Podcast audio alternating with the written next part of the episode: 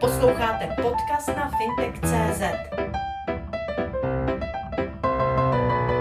My čerpáme naše informace nebo naše, naši znalost z dialogu s klienty a, a jak s řešením jejich, jejich aktuálních eh, starostí.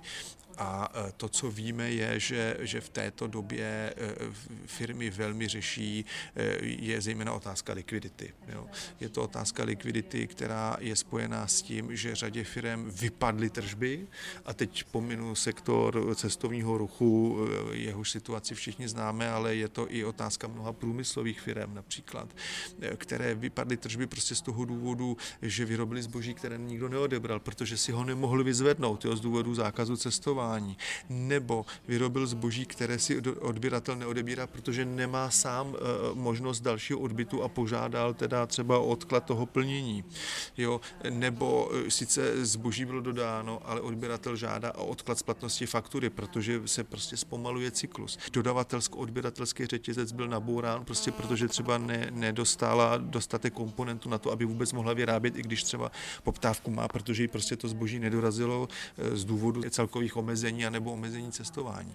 E, a to všechno vlastně se propisuje e, do velmi zvýšené nejistoty. Velmi zvýšené nejistoty, to znamená dneska všechny nebo velká většina firm e, řeší velmi nejistou situaci, řeší otázku, jak se bude jejich biznis vyvíjet v tom nejbližším období, řeší otázku vůbec v řadě případů další existence nebo smysluplnosti další existence, jejich business modelu a, a relevance jejich business modelu a, a ta druhá věc, kterou řeší velmi, a která, která jaksi je, je velmi významná, to je likvidita, to znamená dostatek peněz, dostatek hotovosti.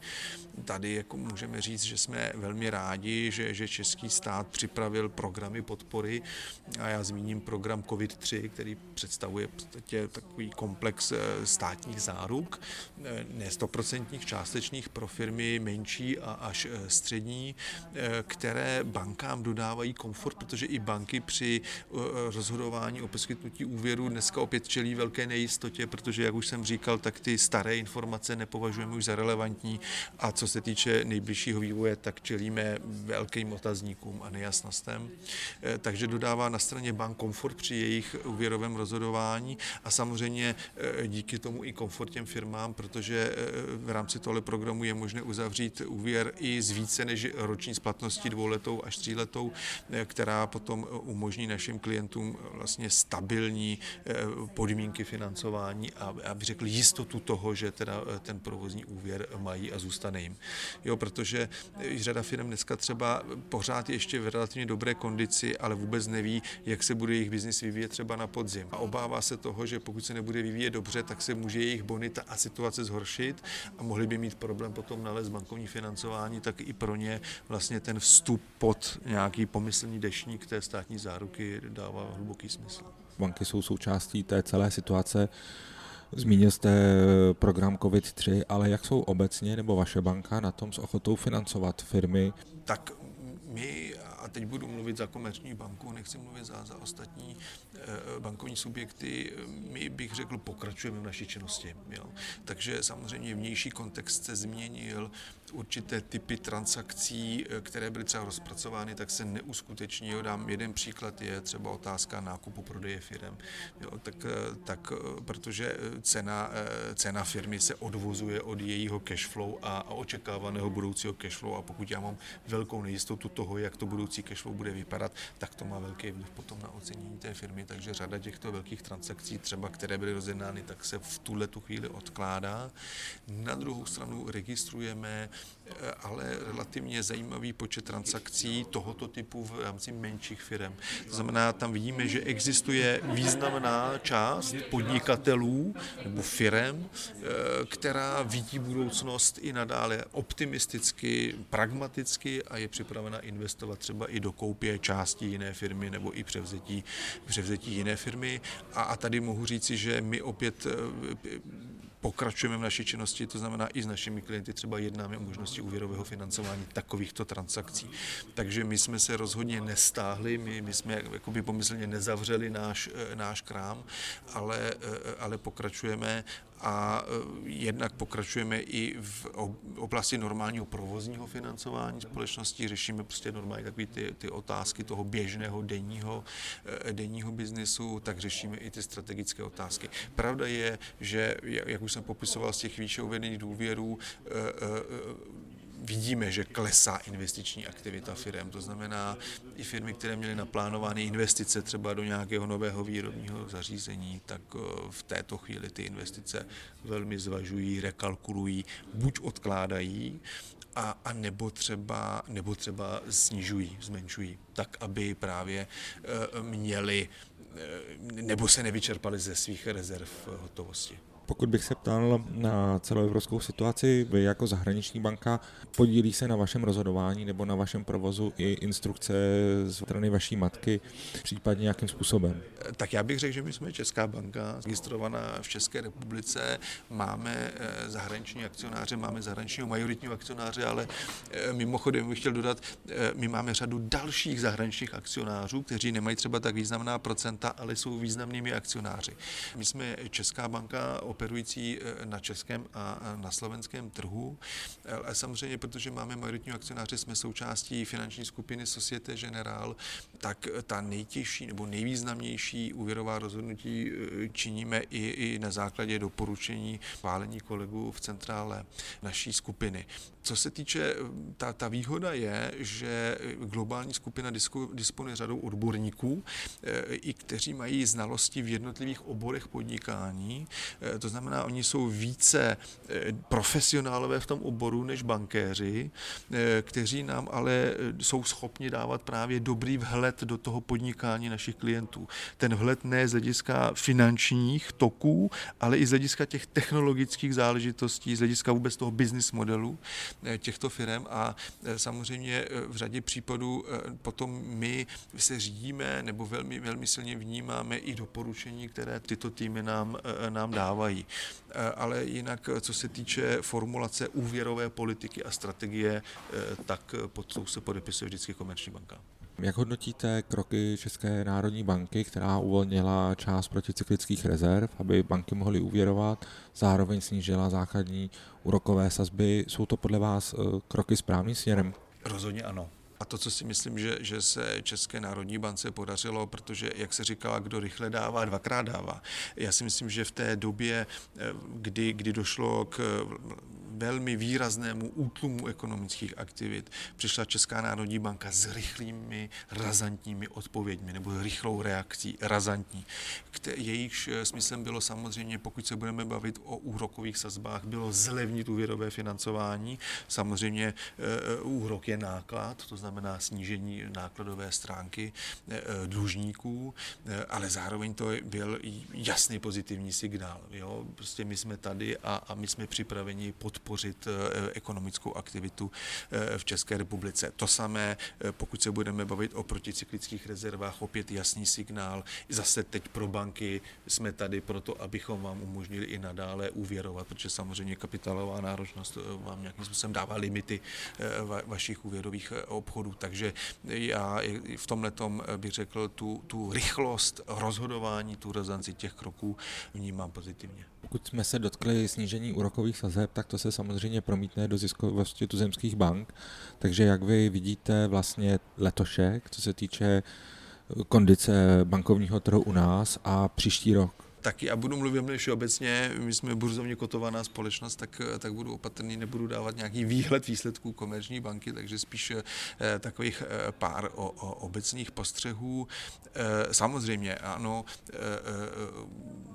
vyšší úroková hladina znamená vyšší úrokové eh, výnosy pro banky, takže nějaký efekt eh, prostě pro, pro banky operující eh, v České republice z tohoto titulu bude, ale samozřejmě to, čím se všechny banky zabývají, je, jaký bude vliv nákladů na riziko, no, protože ten, ten byl v těch předchozích letech takřka u všech bank velmi nízký. Řada bank vykazovala i záporné náklady na riziko. V této chvíli je to, je to velká neznámá, protože ještě nejsme ani v pololetí to významným způsobem výsledky bank ovlivní. A samozřejmě banky, tak jako všechny jiné podnikatelské subjekty, se dívají, jak to době nejistoty pokračovat. A už jsem hovořil o jak se tom pokračování, takovým tom business as usual v oblasti spolupráce s firmními klienty. Samozřejmě pokud váš biznis je pod tlakem výnosů, pod tlakem rostoucích nákladů, se banky budou dívat i na to, jak vůbec celé své fungování optimalizovat, zeštihlovat tak, aby, aby, byly, aby měly co nejnižší náklady. Vím, že hovoříte o tom, že budete mluvit obecně, ale přesto bych se vás zeptal na typ toho bankovního trhu, ať už co se týče poskytnutých nových úvěrů, ať už co se týče úvěrů v selhání, anebo objemu poskytnutých úvěrů. Jak vidíte ten letošek a příští rok? Já si myslím, že objem úvěrů, a teď mluvím celkově objem bankovních úvěrů, eh, nebude klesat, ale spíš poroste. Jo. Spíš poroste. Eh, do jisté míry tady může hrát roli i právě eh, program COVID-3 nebo do budoucna i, i program COVID+, plus nebo, nebo ten COVID EGAP, eh, který umožní pokrýt částečně to úvěrové riziko i, i státními garancemi. A právě smyslem toho je, aby banky nesnižovaly svoji úvěrovou expozici. Takže to si myslím, že, že tento efekt tady uvidíme. A můj soukromý odhad je, že objem úvěrů v ekonomice nebude klesat, poroste